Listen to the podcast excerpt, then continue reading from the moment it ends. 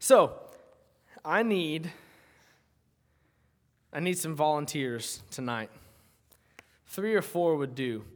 Okay, now we're gonna do a little bit. I'm gonna let you know what it is. We're gonna do a little bit of charades. Okay, everyone loves charades. It's an amazing game. If, if you're not good at charades, do not raise your hand because I will be upset with you if you ruin my illustration.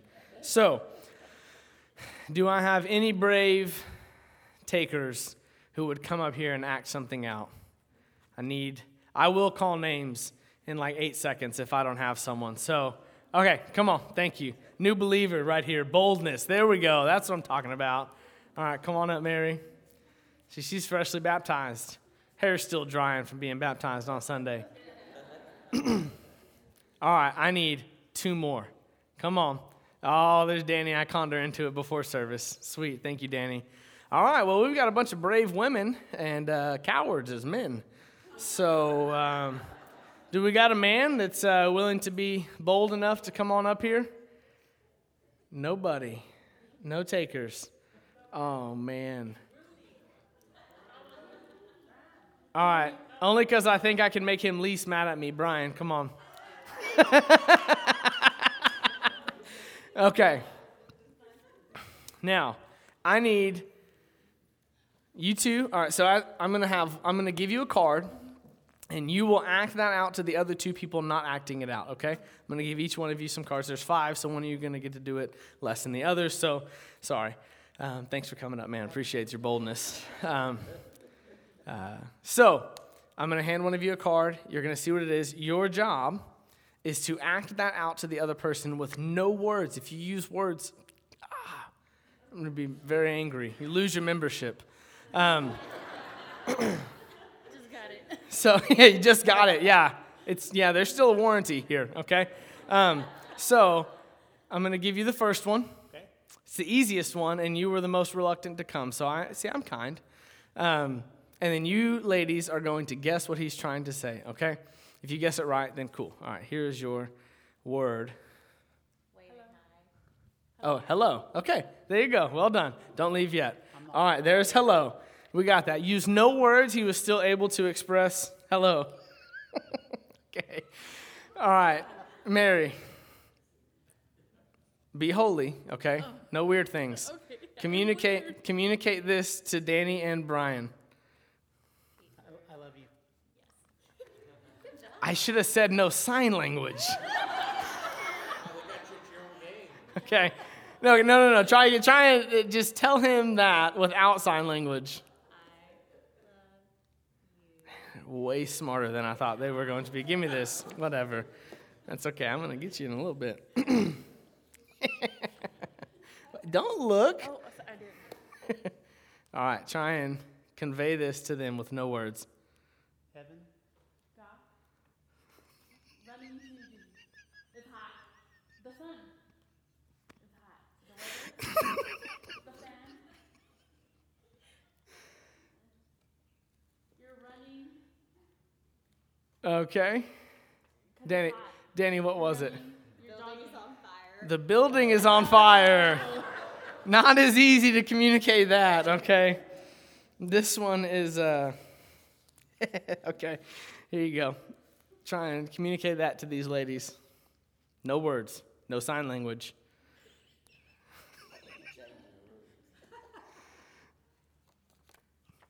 Big. Rain, water. Climbing, Spi- going up. spider. Big, Big hairy spider spider, head. big, Hair. big hairy spider, Big a hairy- tarantula. A Big hairy spider. He's doing so good. Spider girl, spider girl.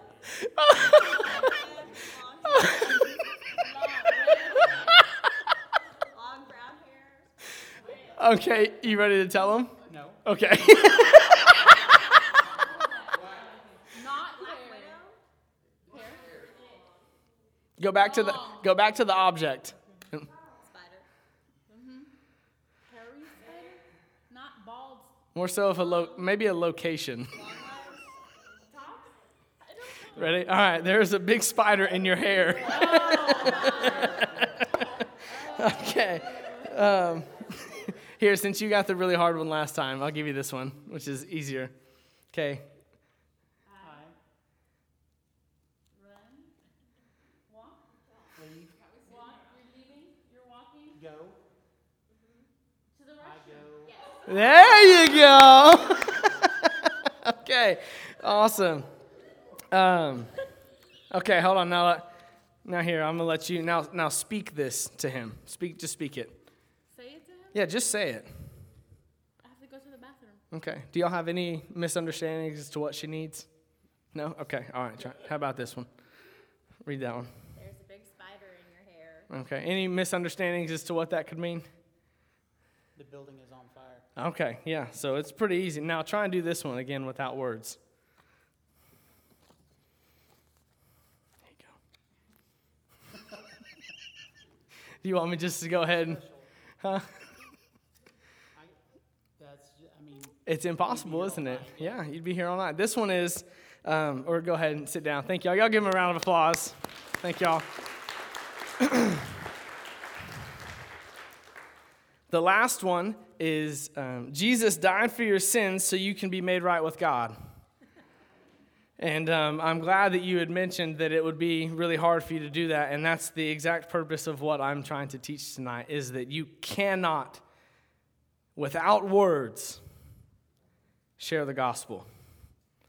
You can, without words, display the gospel, but you cannot, without using words, tell someone, or you cannot, without words, evangelize. It is impossible. Or you've either got to write them, sign them, or speak them. And so if you're wanting to argue that with me, I don't win many arguments, but I will win that one. Um, there is, there is no way to truly evangelize unless you use your words. And so that's what I want to talk about tonight. Okay? Um, see, even the most, most basic of messages was difficult, right? Now, it'd be pretty important if there was a large, hairy, black widow tarantula in someone's hair. That would be pretty important to be able to need to clearly communicate that, correct? Right? There is a large spider in your hair. You should not move because it probably will eat your hand if you put your hand up there, right? That's something that would need to be expressed with words. Um, I need to go to the bathroom. Many of you have had children and they don't make it to the bathroom in time. Why? Because they couldn't tell you that that was about to happen, right? And even when they could, then they just didn't know how to use it. So I'm going to be going through those stages here very soon. Um, even the most basic of messages um, are really hard to understand without words. And so, the most complex thing about your soul is that it needs to be saved by the gospel. It needs to be made right with God. And you cannot clearly communicate that message without words. And so, there's a man named uh, St. Francis of Assisi. Um, it makes me think that, like, his dad was a sissy. Like, he's St. Francis of Assisi, right? His dad. No, it was a location. So, Francis of Assisi, um, there's a, a quote that's attributed to him. I don't know if it's truly his, so I don't want to bash him, but here we go. He says, Share the gospel at all times. Any of you know how to finish this? Use words if necessary. Now, no one amen that because I don't want to embarrass you. That is a very cute saying, but it is in every way unbiblical. Share the gospel at all times, use words if necessary. And what I'm going to argue tonight from the word of the Lord is that it is always necessary to use your words. You can display the gospel at all times and use words when you have the opportunity. I agree with that, but not um, sharing the gospel without words, right? So, what is the gospel? Now, you have no time, no preparation, right? You just met someone on the side of the road. What is the gospel? Anyone want to just throw it out? Don't worry. Pretty much any answer I'm going to say yes to. Jesus loves you. Okay? Jesus died for your sins. Jesus died on the cross and rose again. What he did for you? Yes. It's the good news. This is the Greek scholar over here. That is literally the definition of gospel is good news. Um, 1 Corinthians 2 2, um, Paul, oh, don't worry about turning there yet. Um, tonight, I am going to machine gun through some passages. And if you try and flip with me to them, look, I'm not even flipping, they're all written, okay? So if you try and go, you will get there about the time I'm moving to the next one. Um, and so I think it would be less helpful for you to do that, right? So I've never wanted to tell people don't open your Bibles, but um, trust me, it is from the Word of God, and, and, it, and we are going to talk about Scripture tonight, but we are going to machine gun through them. So in 1 Corinthians 2, verse 2, Paul says, I decided to know nothing among you except Jesus Christ and Him crucified. Paul was wanting to plant a church my goodness, of all things, you'd think, well, Paul better go in there with both guns loaded, and he'd better be able to share the greatest, most eloquent sermons in all of the world. This is Corinth, by the way. These people are incredibly smart, and they love to hear eloquent speech, so he'd better come in there with both guns loaded. Well, he did with a very, very, very lethal bullet, and it's the gospel. He says, When I was among you, I could have spoken. I mean, I'm Paul. I am a PhD in theology. I could have spoken above your heads. But when I was planting this church, I decided that there would be one thing that we all stand on, and it's Jesus Christ and Him crucified. Right? And then John 14, 6, Jesus is talking to his disciples and good night. If anyone's going to be able to explain the gospel, now we know that God inspires all scripture, so it's as if Jesus is saying it no matter what. But here in the flesh, Jesus says in John 14, 6, I am the way, the truth, and the life. No one gets to the Father except by me or but by me. Right? And so, what, what is the gospel? The gospel is that Jesus Christ came and died, and he's the only way to be made right with God. That is the gospel. Um, very simply, you can say it's the good news of Jesus Christ and very complexly, you can write 500, 800 page books on it, right? I will not, but you can. Um, I won't even read it if you do. I'll read the, a little bit of it and tell you, great job. Um, but uh, the gospel simply and complexly focuses and hinges on Jesus Christ, his death, burial, and resurrection, right? And so, what is the gospel? The Greek word is euangelion, right? which you probably already knew that, and you're probably going to know exactly what I'm going to say next. Um, how many of you have a negative reaction when I say the word evangelism? No? That's because you're in a generation not mine. Um, the word evangelism now, you have a picture of a fiery, suited preacher with you know his King James Bible in his right hand, which is not bad, by the way. I like the King James Bible. Don't shoot me. Um, and he goes and he bangs on the door and he says, "You ready to go to hell?" you know, that's what I think my generation sees as evangelism, and I'm grateful that none of your hands went up because that is the furthest thing from the truth. Um, the gospel is the word. Um, I think it's uh, euangelion is the gospel, and then I, am way above my pay grade here trying to say these words, um, but evangelism is a play off of the word gospel. Um, I think it's evangelizo, something of that sort. Um, forgive my pronunciation of it. But either way, these two words are mainly the exact same word with a different ending. And so you've got the good news, and then to evangelize simply, simply means to proclaim that good news right? We proclaim it through our preaching. We proclaim it through our Facebook posts. We proclaim it through what we write. We proclaim it through what we say. It's a proclamation, right? And so um, evangelism requires words, whether spoken or written. Words are a necessity for evangelism, right? Now, I have made all these arguments so far, but I don't want you to trust in what I say because I'm wrong a lot. So let's look at biblical examples, okay? Now, here's where we go into the machine gun Matthew 24, 27. For as the lightning comes from the east and shines as far as the west, so will be. Oh, my goodness, this is not the right verse. I was like, hold on, when did lightning come in there? Well, now I'm upset that I didn't write the right verse down, so let me read it to you. Matthew 24. My apologies. Oh, I know why that's I know why that's wrong.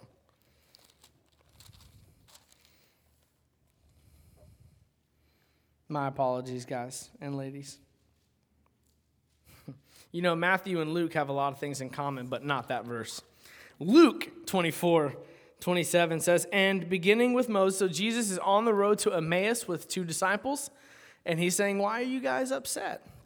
And, and they said, Well, do you, do you not know what's been going on? Our Lord was crucified. And he's like, Oh, really? Tell me about that. they don't even recognize it's the resurrected Christ. And so, and then he calls them out and he calls them foolish ones, slow of heart, not understanding. And then verse 27, and beginning with Moses and all the prophets, he interpreted to them in all the scriptures the things concerning himself. Jesus walks through the Old Testament and shares the gospel. He shares the mystery of the death and resurrection of Jesus Christ, right? And so then uh, let's jump into Acts chapter 2.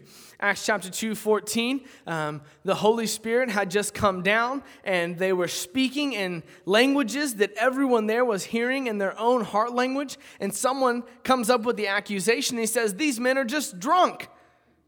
And Peter stands says, But Peter, verse 14, Acts 2 14, but Peter, standing with the eleven, lifted up his voice and addressed them. Now, what he goes into is a very long sermon. Well, I say, it's actually a really short sermon because it probably took about 12 minutes to say.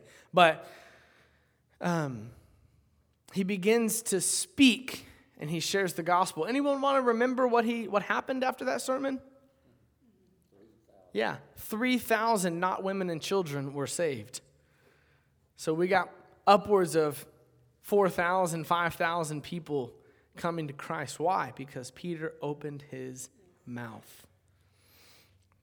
Now, if you're like, well, that's Peter, the apostle. Well, just a few days before, he acted as if he didn't know who Jesus was.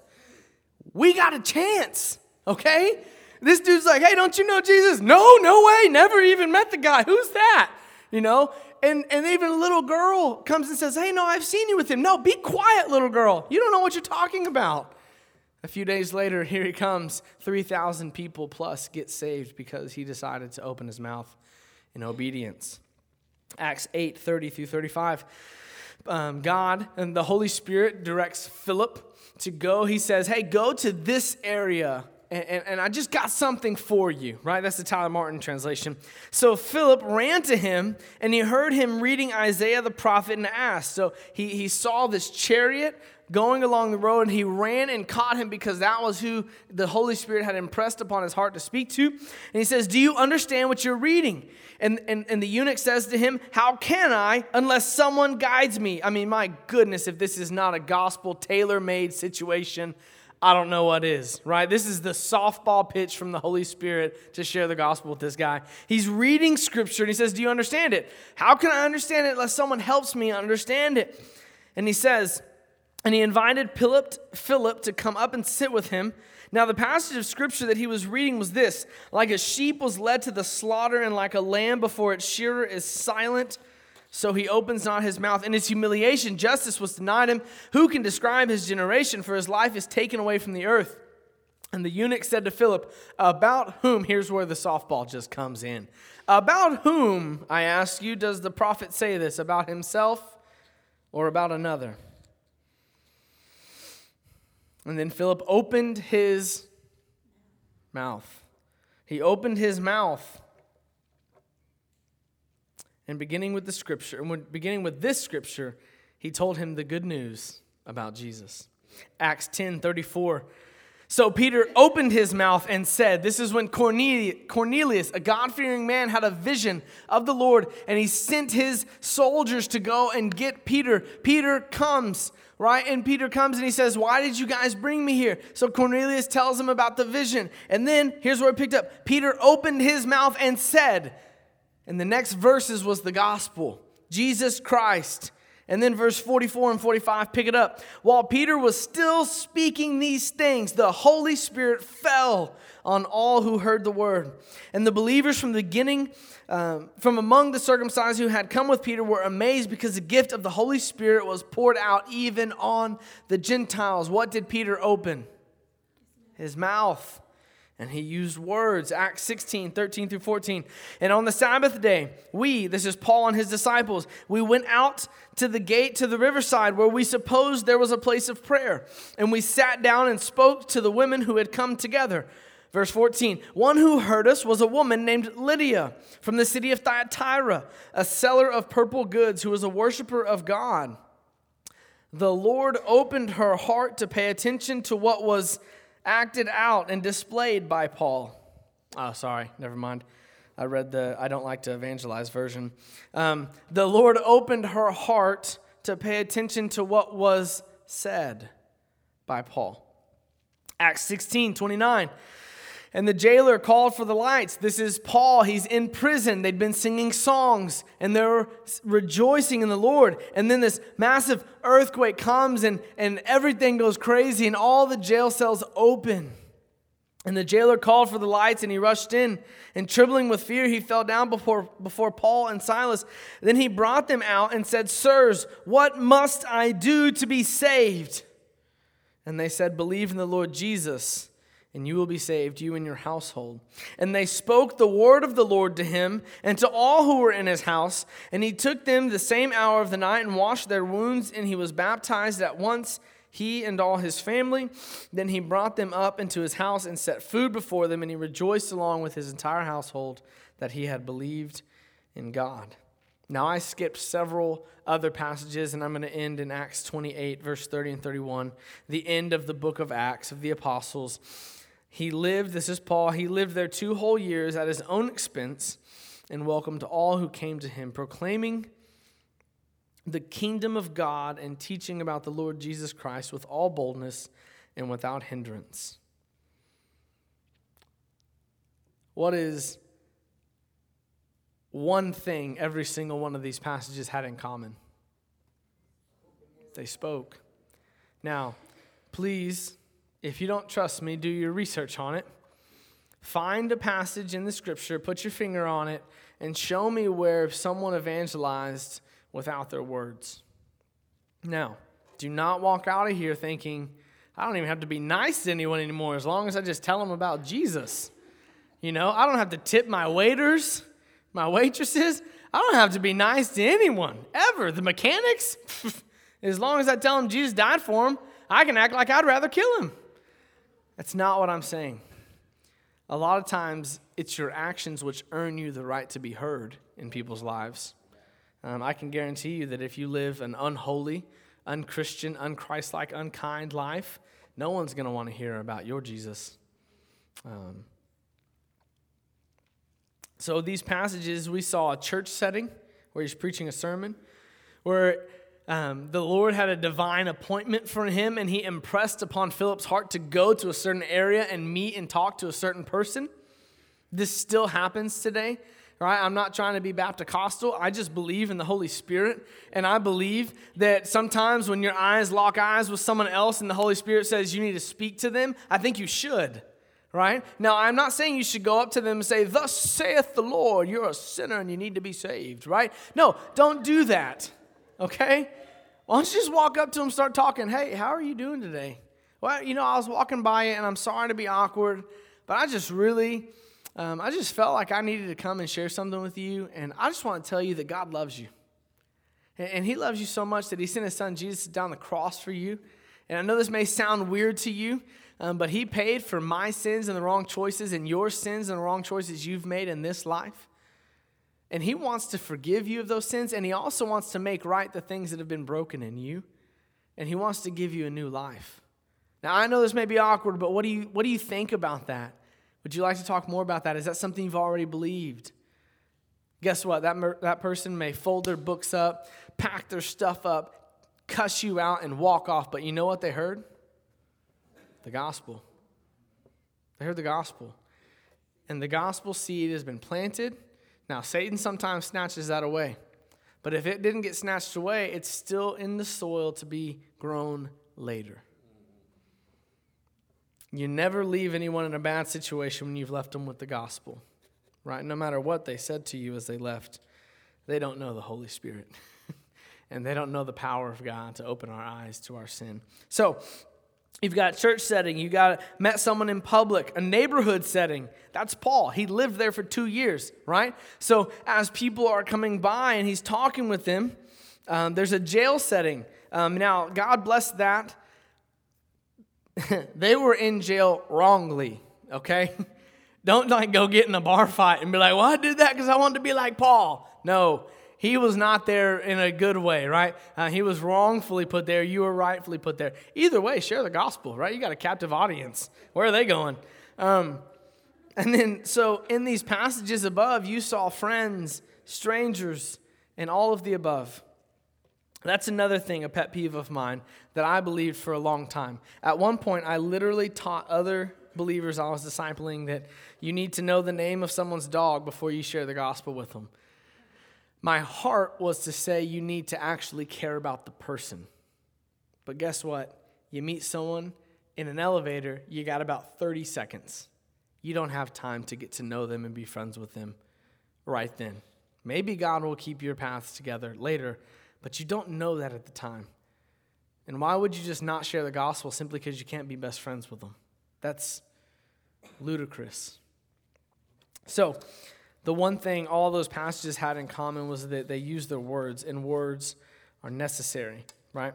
And I know that all of you know you need to share the gospel, you need to evangelize, um, but for various different reasons in your heart, problems in your heart, or problems in your belief, um, because that's, the only reason we don't evangelize, right? It, it's never because of a godly reason that we don't evangelize. It's due to sin. And guess what? I feel like I'm the foremost of sinning when it comes to not evangelizing, right?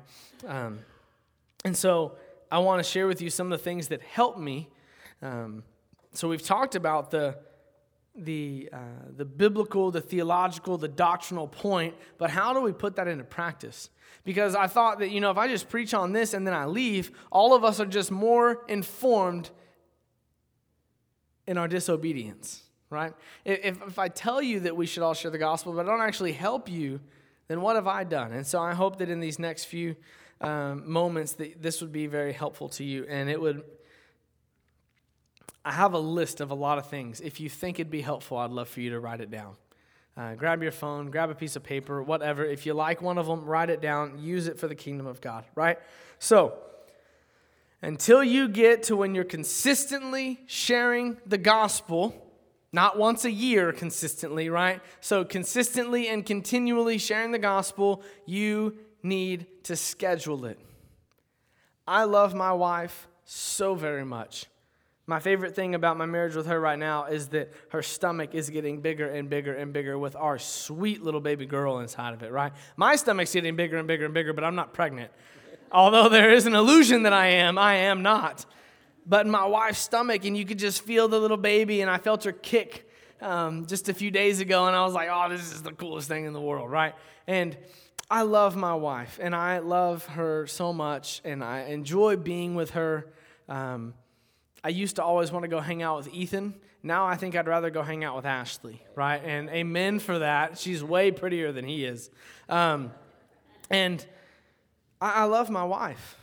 But you know what? There's been times where three weeks to a month have gone by, and I'm like, I think we might need to go spend some time together. Like, we, we may possibly might want to get dinner together somewhere. Now, we eat dinner together almost every single day, and we eat breakfast together every morning. But that that's our routine. Sometimes you got to step out of the routine. You got to go out to Taco Bell and spend some money and have a nice date. I mean, good night. You know? So, I can't afford to go to a restaurant with nice bells, so I just say I'll take you to the bell tower in Taco Bell. Um, I'm kidding. We go to much nicer places than Taco Bell, but none of them taste as good as Taco Bell. Um, so, every now and then, you need to get out. You've got to schedule. You've got to schedule these things that mean a lot to you until they become a habit. And you know what? That's not a habit for my life. So it's a problem that I don't have date night scheduled for us because it means that we don't have the relationship that I think God would want. Now, we have a great relationship. I love that, and we are very healthy. But I need to take my wife on more dates, right? Um, and so that's something I need to schedule. And so I'm going to say for myself and for you that unless you're just a, you know, just a, an amazing uh, person at sharing the gospel, you're going to need to schedule some times for you to share the gospel. Now, Tyler, how in the world? What am I going to do? Go meet a lost person and ask them to meet with me on a Friday at 4:30 just so I can tell them about Jesus? No, that's that's not literally what I mean by schedule um, evangelism. Um, but what I do mean is maybe go to a park nearby your house from six to seven once or twice a month, and at that hour, you say to yourself, "Okay, me, if you're single by yourself, or you and your spouse and your children, you're going to go here." And your sole purpose is if God would allow you to talk to anyone, you'll do everything you can to tell them about Jesus.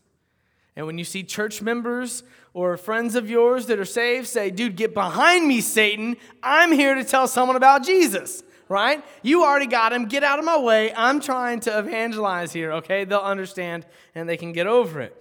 So maybe go to a park at a certain time each month or each week. Um, go door to door. I promise you, if you want to have opportunity to share the gospel, knock on a door and see, see what happens. Someone's going to answer, and you're going to be right. And you're just going to have to share the gospel, right? It's a great way to learn. Um, make treats, uh, make cookies, make whatever it is you're good at cooking, make them for your neighbors um, during the holiday seasons. In our culture of skepticism and cynical people, they're probably going to throw it away because they're going to think you like laced it with something that's going to kill them. That's fine. Just give it to them, right? That's all that matters. Doesn't matter what they do with it. But make a treat for your neighbor. And during the holiday times, Easter, Thanksgiving, um, Halloween, right? Christmas. Did I say that already? New Year's. Go over and take them these gifts, and it will be an opportunity for you to gain a relationship with them. And also, even maybe as you're doing that, share with them the gospel. Like, hey, thank you so much. Well, you know, I just wanted to share the love of Jesus with you. I don't know, something like that, right? Um, go greet people who move into your neighborhood, right? Take them something to eat. Take them a, a $20 Starbucks gift card. If you don't have $20, give them a broken gift card and just make them think that it's something they did wrong, right? Um, Guys, just let's just back it up. Don't do that. I was just kidding. I was a Christian until you did that. Now I'm walking away. No, anyways, um, have a rule. This pastor friend of mine, uh, he has uh, a rule that if he's going to be with you five minutes, he's going to make every attempt to share the gospel. So when any worker comes to his house, AT&T, UVerse, whatever it be, um, if they're going to be there, he's going to share the gospel with them. Um, and so maybe have a rule. Maybe your rule will be like, if I'm going to be with someone for a day or two, right? Start there, okay, and lower it down, okay? I understand fear when it comes to evangelism, but man, we've got to get over it and we've got to tell people about Jesus, right? Um, and then, um, let's see here. I love this. When someone has a sales pitch, let them share it with you on the condition of, like, hey, can I tell you about why you need to have this cable? Oh my goodness, it is the greatest cable in the world. Okay, I'll let you tell me about that cable for five minutes as long as you let me have five minutes of your time afterwards. You, you just want an opportunity to share the gospel because you listen to them, they'll be rude, listen, and if they got good cable, buy it. And then share the gospel. And if you really want them to get saved, buy the cable anyways and then cancel it after they get saved. Hey, amen. I feel like I'm starting to sound like Creflo Dollar up here.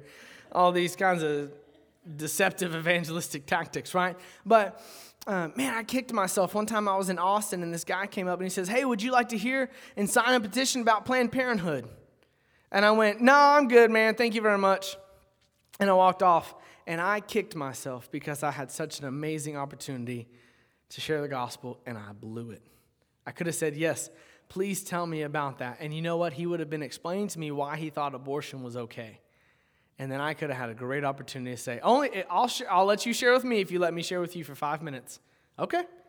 I share with him, or he shares with me. I then get to share with him why I think that Jesus creates life and why every life is important and has a purpose. Why does it have that purpose? Because God wants to save them and use them to bring hope and healing to everyone on this world. Man, I missed that opportunity. Wouldn't that have sounded great? Gosh, I missed it. Don't you miss it, okay? Go back to Austin, find that guy. He looked kind of like me, but a lot skinnier and a little taller. We actually looked nothing alike, but he had a Planned Parenthood sign. Okay. Another practical thing I don't know if you know this. I hope you do by now. Uh, many of you have ignored the emails I've sent to you about it. Um, we have this thing, it's our church wide evangelistic ministry. It's called Fourth Wednesday Evangelism. And the fourth Wednesday of every month, you know what I'm talking about, the email that you tried to delete? No, we have a system. It shows me who opens it, okay? So, um, fourth Wednesday evangelism every fourth wednesday at 6.30 we meet to pray and go over where we're going to go and how uh, we're going to do it. And then from 6:50 to 7:40ish, we go and knock on doors and we tell our neighbors about Jesus Christ. And then we come home and we pray and we talk about it.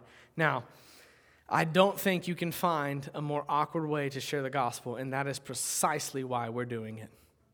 I want you to learn to share the gospel in the most awkward, horrible situations you can because every other situation's easier than that right? Now, if I just taught you how to share the gospel on the softball pitches, when the guy comes to you crying, I just need to give my life to Jesus, you didn't learn anything. You need to suffer, and so do I. And that's why we're doing door to door evangelism, because it's hard. You don't know that person, and you've got about 15 seconds to try and share the gospel before they shut the door, or beside they decide they want to talk with you. All right? That's a pretty good selling point, isn't it? It's miserable and awkward. Yeah. So come with us. Fourth Wednesday evangelism, and guess what? You'd get to share the gospel, and you're going to be better at evangelism afterwards than you were before. That's what I can promise you, is that you will get to share the gospel or watch someone else share the gospel. Um, so um, I want to share. Um, look for bridges. Oh, we still got plenty of time, baby. We got about 30 minutes left. We're good. Um, I want to share with you look for bridges, right? Look for bridges to get to the gospel just talk to people about life talk to them how you doing how's your mom how's your dog all these things and they're going to say things to you and you know what the people always say well i don't really have an opportunity to share the gospel yes you do you just are blind when someone tells you man i'm just having a really hard time me and you know me and my family are going through a stressful time that right there friends if you didn't know that's an opportunity to try and share the gospel okay so you ask them okay well what's going on and you talk to them and you listen and you care and then you say, you know, hey, I, you are going through a hard time. I want to ask you, how do you find hope and peace in the midst of a really tough time for your family? Let them answer. And then tear it with them. You know, I, have been through a situation like that as well. And you want to know, can I just share with you what helped me through it? Man, I know this may sound weird to you, but man, it's my faith in Jesus Christ. And the fact that I knew He was with me in it all. And let me tell you, God loves you so much Jesus didn't just come to save my life, but he died for your sins. And not only did he die for your sins, but he died for um, the pain that's in your heart. He wants to make that better. He wants you to know that he'll walk with you through it, right? And so, those kinds of things. Um, for me, biblical names. If you tell me your name is Jedediah, I'm going to share the gospel with you, right? Or I'm bringing it up. If you say my name's Zechariah, Hezekiah, Obadiah, if you say your name is one of those, you either have some parents that hated you or just really love Jesus, right? Um, if you named your son that, I just said you really loved Jesus, okay? Don't get mad at me. Um, so when I hear a biblical name, I'm going to try and ask them, hey, did you, your name is, is a pretty prominent biblical character. Is that because your parents were believers? You know? Oh, no, they just liked the name. Okay, cool. Well, you know, and you try and transfer into the gospel. Now, that one right there will get you into some awkward conversations. If you just want to know, it's probably one of my weaker bridges. It's the bridge that kind of shakes a bit. Um, so, the biblical names, a lot of people don't love Jesus, even if their name is Daniel, okay? And so, you just better be ready to try and find another bridge real quick. You're going to need to exit and get back on in a little bit. Um, but it is a bridge nonetheless. Um, common interests. I love. I played baseball for a lot of my life, um, and so whenever I meet young baseball players, kids, I, I, try and share with them my story that I put all my hope in baseball and popularity. Um, but then I found Jesus, and I trusted in Him, and I, and I talk with them about that, and I talk with them about how I found purpose in baseball through Christ. Right? Um, I, I didn't put baseball as my God anymore. I trusted Christ, and then baseball became more fun. Um, and I asked them about if they've ever believed that. Um, references to God. Um, sometimes people say God with a D word after the end. That's probably not a good bridge to get to talking about God because they probably didn't care. Anyways, um, references to God. I was at the Trinity Trails with Ethan last night. We were letting our pups run around in the water and uh, swim. And this woman had a dog named Moses, biblical name. And then she mentioned that she was, a, she was pretty up in age. She was in I upwards of 90 or something like that. And she said, This will be my last dog unless I get more dogs up there. Right? That is a bridge. Dog named Moses talked about going up there. Okay, so I said, All right, hold on. You got a dog named Moses, and you mentioned you're going to go up to heaven. I said, Are you a believer? And she said, Oh, yes, I am, absolutely. And, and so I began to talk with her, and, and so I said, um, So I, I know that everyone kind of has many different beliefs on this topic. This is paraphrasing. But then I said, So you believe that Jesus Christ died on the cross for my sins and yours, and by faith in him we can be made right with God? Is that what you believe? And she said, Yes. Right? And so, in the midst of, she even said she's a believer, but I just wanted to affirm, because I'm skeptical. Um, and, she said she affirmed the gospel truth. Now, whether she's saved or not, that's between her and the Lord. But that was an opportunity, right? So I took the name of her dog and one thing she said about heaven, and, I took that. Um, I got a couple more. Um, captive audiences. when you're on an airplane, look, they ain't going nowhere. Okay? And even if they ask the stewardess to change seats, it ain't happening because you can't ever stand up on these flights, right? They like never turn the seatbelt sign off. Anyways, so airplanes, start talking to them. Um, if you got to get some homework or work done, cool, get your work done to the glory of God and then start talking to somebody. Um, talk quietly, or else everyone's going to hate you, right? Um, so, airplanes, uh, doctor's offices, um, or when you're out just doing your hobbies. And uh, a couple weeks ago, uh, me and Drew Chumley and then Ethan Wagner, we went to Alpine Gun Range and we went to go shoot uh, their sporting clays um, course, right? So 10 different stations, 10 shots at each course.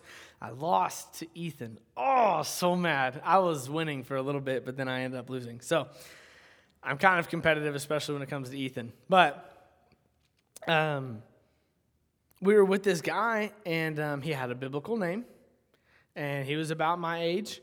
And I mean, we were with him for an hour and a half as we were just shooting and shooting and shooting.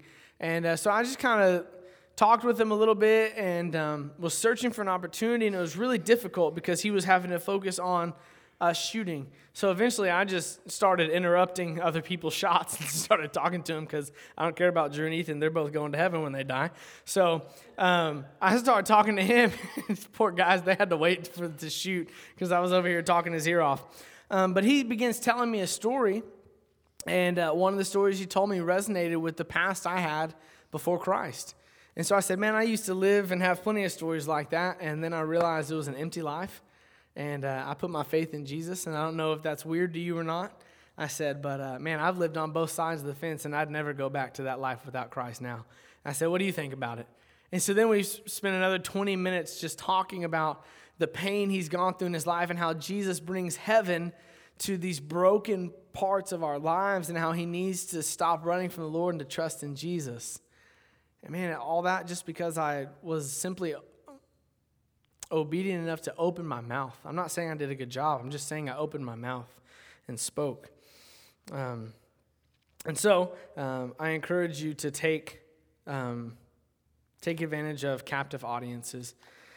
And then uh, build relationships, right? I, I, am a huge fan of uh, friend evangelism, right? Uh, a guy I met in academy about nine months ago, eight months ago, uh, we, he has a black lab that looks just like mine. We talked about that. We talked about duck hunting. He had a ton of camouflage gear he was buying. We talked about duck hunting. I said, dude, look, we're pretty much the same person, just different, and um, we need to hunt together. And he was like, okay. So I go home, I get his phone number, and I'm thinking, I'm going to text this guy. He'll never talk to me again. Lo and behold, he was like, dude, yeah, that's awesome. You have a beautiful dog. I sent him a picture of my dog because I told him we literally have the same dog, just different gender. And um, and he was like, Yeah, it's a beautiful dog, blah, blah, blah. Let's go hunt together. So I'm like, Cool, we're leaving at 3.45 in the morning. See you then. Or 4.40, 4.30, no, yeah, 3.45, we were meeting. I said, Here's my address. We're leaving on this day. Guess what? Who showed up at 345? And guess who walked the aisle two weeks ago? Amen. Yeah. So I was pumped. That's not going to happen very often. You don't usually get to become good friends with people that you meet and get to share the gospel with. And I had shared the gospel with him while we were hunting. He said he was a believer. Um, and so I wasn't going to say immediately, no, you're not. Um, I, I, don't mind saying, no, you're not after a while of getting to talk to him. but I, I, wanted to wait a little bit. You know, he still had a gun in his hand. And so, um, and um, just getting to share with him and then just doing life with him. I'd go stop by Academy because I knew he was working there. And, and I'd talk with him. And, um, and so just following up with that, that was, I'm so blessed. And I'm still hoping to see how God would use that. And um, uh, I'm looking forward to that. So um, Brian also shared the gospel with him at one point in time. This is how I, I don't know if I do evangelism this way, but boy, was it funny. We were driving to go duck hunting, and uh, it was kind of icy on the road. and Brian goes, Hey, these roads are pretty dangerous. I know where I'm going if I die. Where are you going? I'm sitting in the back seat, Zach's in the front seat. I'm just dying. I'm like, man, well, at least we brought it up, you know. And so um, that was one way of getting it out, and boy, it was definitely funny. And there's a captive audience right there. He could go nowhere, and he knew Brian was controlling the truck on the icy roads. Anyways, last, my last most useful application I think I could give you for evangelism when you go out to eat, I know that you are very spiritual and you love to pray over the chips and salsa, okay? Wait.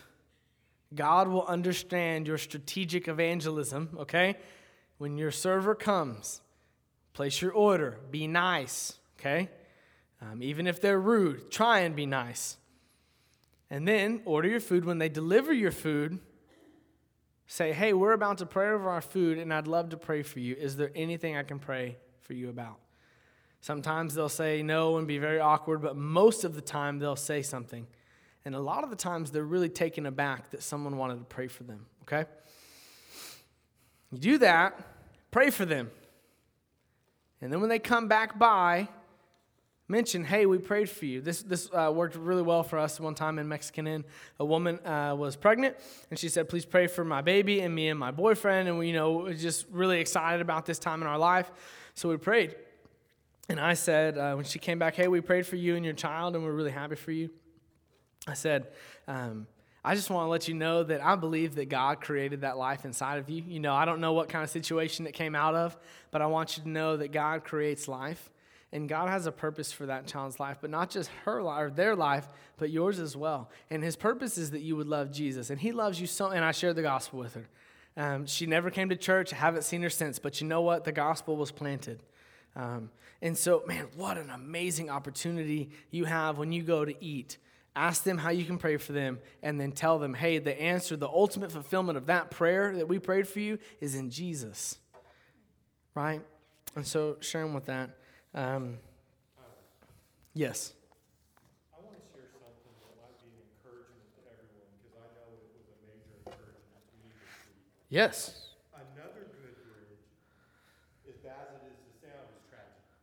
Yeah. You can really reach someone when they're struggling. Uh, when I first went to work where I work now, about seven years ago, someone that I worked with, their mom passed away. So I knew it. I could, she was out a couple days. She came back. I went around. I gave her a hug. I said, "Listen, I'll be praying for you and your family." And she looks at me and she's like, "You think prayer really works?" And I said, "No, I don't think prayer works. I know prayer works." Yep. You know, talk about softball. well, let me tell you about it. so I had about a half an hour conversation with her, was able to share the gospel. Didn't, wasn't planned, wasn't, you know, right. but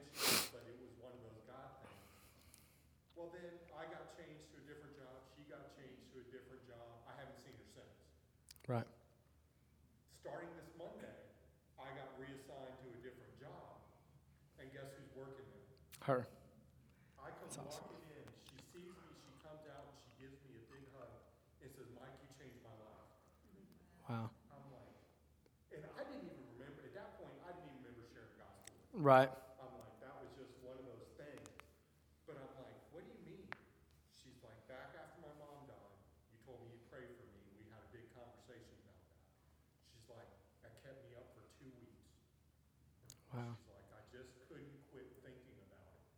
So she said, I started going to church.